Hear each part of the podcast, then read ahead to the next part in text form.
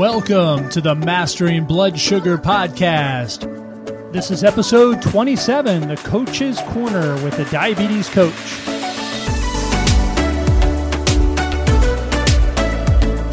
My name is Dr. Brian Mowll, the Diabetes Coach, certified and master licensed diabetes educator, and IFM certified functional medicine practitioner. Each week on the Mastering Blood Sugar podcast, I bring you an inspiring health or lifestyle expert to help you learn to boost your metabolism, lose weight, and master your blood sugar with natural drug free strategies. Thanks for being here with me today, and let's get started.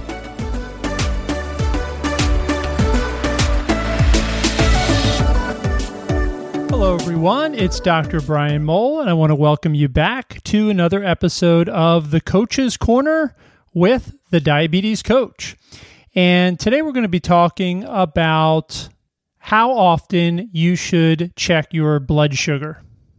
Not only how often, but we'll also get into the reasons for checking your blood sugar, when you should check your blood sugar, and what exactly you're looking for.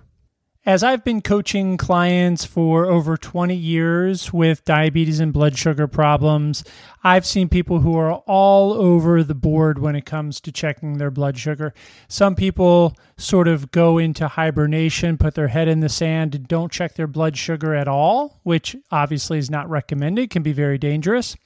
Other people check their blood sugar almost too often, it becomes obsessive and almost like uh, some people will step on the scale and become obsessive with their weight. Oftentimes, people become obsessive with their blood sugar, tracking it five, six times a day for no apparent reason other than just to look at it and get upset about it. So, I want to bring some clarity to when and how often is really recommended to check your blood sugar. And we want to do this in a scientific way. We want to bring an engineering mind to the idea of monitoring blood glucose. And in fact, let's talk about what blood sugar actually is. So, blood sugar is the common term that we use. The more accurate term would be blood glucose levels. Glucose being one type of monosaccharide, but the one that is most abundant in the blood supply and fuels the majority of our organs. And when we measure our blood glucose using a glucometer or blood sugar meter, we are measuring that in either standard units, milligrams per deciliter, or millimoles per liter in most of the rest of the world if you're outside the United States. A normal range for blood sugar is generally considered between 80 and 100 milligrams per deciliter, and that would be about 4.4 to about 5.5 in millimoles per liter. Uh, I like to use tighter controls 76 to 92, which is 4.2 millimoles per liter to 5.1 millimoles per liter, 76 to 92 milligrams per deciliter. I've found that as blood sugar, blood glucose levels rise above 92 into the mid and high 90s, that's a pretty strong indication of insulin resistance and movement towards prediabetes and ultimately type 2 diabetes. There's also a test called hemoglobin A1C, which is a test of glycated hemoglobin A1C receptors on the hemoglobin oxygen carrying component of the red blood cell you can think of it like that part of the red blood cell getting sugar coated. And if it goes over a certain percentage of those receptors being glycated, it's a sign of damage to that protein from elevated blood glucose level. So we want to see the hemoglobin A1C at 5.6 or less. About four and a half to five and a half is considered optimal. If it's 5.7 or greater, that's considered dysglycemia or high hemoglobin A1C, which indicates elevated blood sugar on a chronic level. So, we typically get a fasting blood glucose test done when we have a lab evaluation. We also get a hemoglobin A1C test done, and those should be done about every 90 to 180 days, depending on your current situation and the fluctuations in your blood sugar. Typically, every three months, you're going to have a basic or comprehensive metabolic panel, which includes blood glucose levels, and you're going to have a hemoglobin A1C test done. And those are very important. But what we're really talking about today is blood glucose self monitoring using your blood sugar meter or your glucometer. I'm going to do a follow up video where I break down the most accurate glucometers. There's been several studies done looking at a wide variety of blood sugar meters, and I want to go over what those studies showed. But for now, just make sure you have a good quality blood sugar meter, and we'll talk about how often and when to actually use that. So, there are basically two general categories of blood sugar measurements or glucose measurements there is baseline and there is postprandial.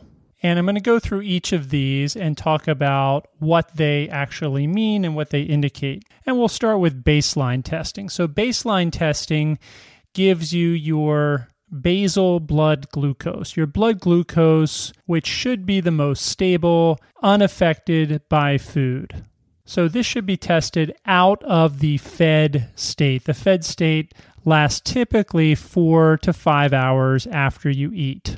So, baseline testing should be done at least four to five hours after your last food, and that would include snacks as well as drinks like coffee and tea that contain caffeine and polyphenols and things like that. So you would really want just water in your system for four to five hours at least in order to do a baseline test. So the most common baseline test is done fasting in the morning. So morning fasting blood glucose. This should be done within about 30 minutes of waking up and before you get too active for the day. It's natural to have an elevation of cortisol and adrenaline in the morning. You also have growth hormone still left over from sleeping, and you've got a bit of glucagon released because you're in the fasted state. So it's normal to have some of these glucocounter regulatory hormones floating around in your bloodstream, and cortisol and adrenaline, particularly, are on the rise starting sometime around 3 or 4 a.m. and lasting typically somewhere between 7 and 8 a.m., although this can last a bit longer in some cases. That said, we don't want to overstimulate cortisol by looking at our schedule, rushing around the house, getting dressed, getting breakfast ready, taking a shower, those types of things. So, you want to check your morning fasting blood sugar before you do any of that. It should be really one of the first things that you do if you want the most accurate baseline reading. So, this can be done on a daily basis as a way to track your baseline blood sugar. The second baseline test that we often recommend is just before dinner time. So, this would be an evening baseline. It should still be in the fasted state, which means at least four to five hours after your last meal without any coffee, tea, or other stimulants in your system. So, oftentimes, the best time to do this is right before dinner. And this is a second way to analyze your baseline test. Now, how do you know which one gives you a more accurate baseline? Well, essentially, it's whichever one is lower. Oftentimes, we'll see that people have something called the dawn phenomenon, where due to insulin resistance in the liver and elevations of cortisol and adrenaline in the morning, it pushes their blood sugar up higher than their normal baseline. So if you measure a morning fasting test and it's actually higher than your evening fasting test just before dinner, that's a sign that you actually have dawn phenomenon and you're not actually measuring your baseline. You're measuring your baseline plus stimulation of cortisol and adrenaline with insulin resistance in the liver. So, in that case, we prefer to use the evening baseline test, which is done again after four to five hours without food just before dinner. Now, you don't have to do both of these every day. What I would recommend is that you use your morning fasting test as a way to gauge your insulin sensitivity and your progress and your basal glycemic control. And then maybe two or three times a week, you can do an evening baseline to see what your true baseline test is if your morning fasting glucose is higher. The next category of blood sugar testing is postprandial or post meal blood sugar testing, and there's several ways to do this as well. It's often recommended to check blood sugar levels two hours after a meal. That's a test of glycemic control. So, what we're looking at there is how good is your body at bringing your blood sugar back down towards baseline? Your blood glucose levels should return to baseline within two to three hours after your meal. If you have a nice, adequate, appropriate insulin response to whatever meal you had, you'll see the glucose or glycemic curve will increase slightly after the meal, and then within two to three hours, it'll come back down to baseline. And ideally, it comes back down to baseline in two hours, which is a sign of excellent glycemic control. Now, what if we want to test the effect of the meal on your blood sugar? Well, that's something different. That's called glycemic response. And the glycemic response happens typically long before two hours, your peak glycemic response. We call it peak response time. And peak response time usually happens somewhere between 45 and 90 minutes. So, we often recommend checking your blood sugar one hour after meals if you're looking for your glycemic response, how your blood sugar was affected by the food that you just ate. Now, typically, this is going to pick up mostly the response to carbohydrates, sugars, as well as protein. The response to fat is much more blunted, it's a much smaller elevation. It's typically delayed by an hour or so and hangs around a little bit longer. So, if you see very little glycemic response an hour after your meal, but two to three hours, you're actually seeing your blood sugar starting to come up and it stays up for four to five hours, that's a sign that you're actually responding more to the fat in the meal and less to the carbohydrates and protein. Now, in order to have a really accurate picture of either your glycemic response or your glycemic control readings, you've also got to check your blood sugar before the meal. You can't just assume that before the meal it was the same as it was first thing in the morning or the same as your baseline test would be later in the day. So, if you really want to get a good sense of what's happening when you eat a particular meal, take your blood sugar before you eat and then take it one hour after you eat for glycemic response, and then two to three hours later to test your glycemic control, whether or not you're able to bring your blood sugar back down to baseline. How often should you do this type of testing? Well, certainly not at every meal. In fact, I only recommend doing this type of testing occasionally. If you really want to see how your blood sugar is affected by a particular food or combination of foods, if you want to once a week, perhaps check your glycemic control to see how you're progressing with the exact same meal each week. So perhaps on Wednesdays, you decide to have a grilled chicken salad with a big pile of leafy greens and you check your blood sugar before and then one hour after and then two to three hours later. That's something that's a good idea to do maybe once a week just to check how your glycemic response and glycemic control is being affected by your current diet diet, lifestyle, and treatment methods. Again, you may also want to test various foods. So perhaps you introduced a protein smoothie into your diet and you want to see how that affects your glycemic response. Perhaps you want to see if you can handle something like a half of a sweet potato with dinner. These are reasons why you may want to do some extra blood sugar testing, but certainly you don't need to do that on a daily basis. What about testing just before bedtime?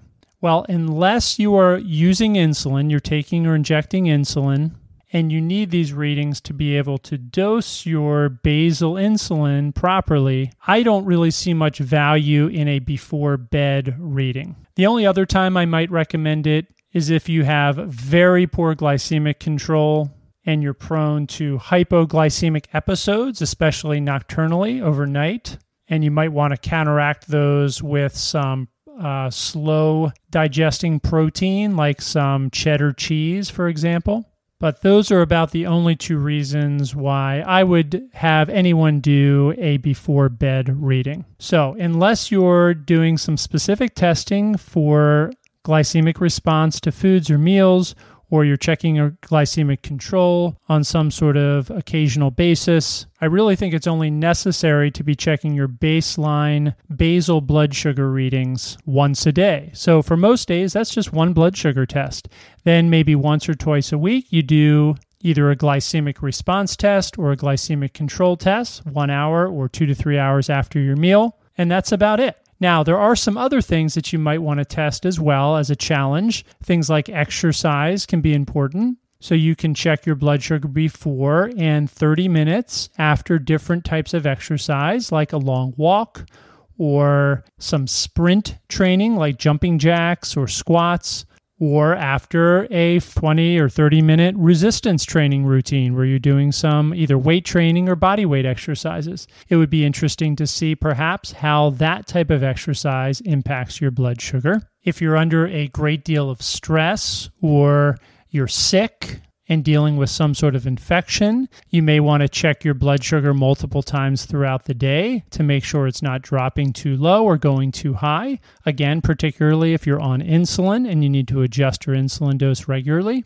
And by the way, if you are using insulin, you certainly are going to need to check your blood sugar more often. So, really, it's best if you're using insulin to be using a CGM or a continuous glucose monitor so that you can check your blood sugar easily and quickly throughout the day. Otherwise, you're going to be pricking your fingers quite often to be able to get your insulin dosing dialed in properly. One last thing I'll mention here is don't get obsessive with your blood sugar. There are many, many different things that will raise your blood sugar. And often we have no idea what's doing it. So, as long as you're eating a really good, low carb, consistent diet, you're getting regular physical activity, your sleep is good, and you're managing your stress well, if your blood sugar just seems to go up a little bit out of the blue, I wouldn't worry too much about it. Give it a few days, unless, of course, it's very, very high. If your blood sugar goes up over 200 milligrams per deciliter, then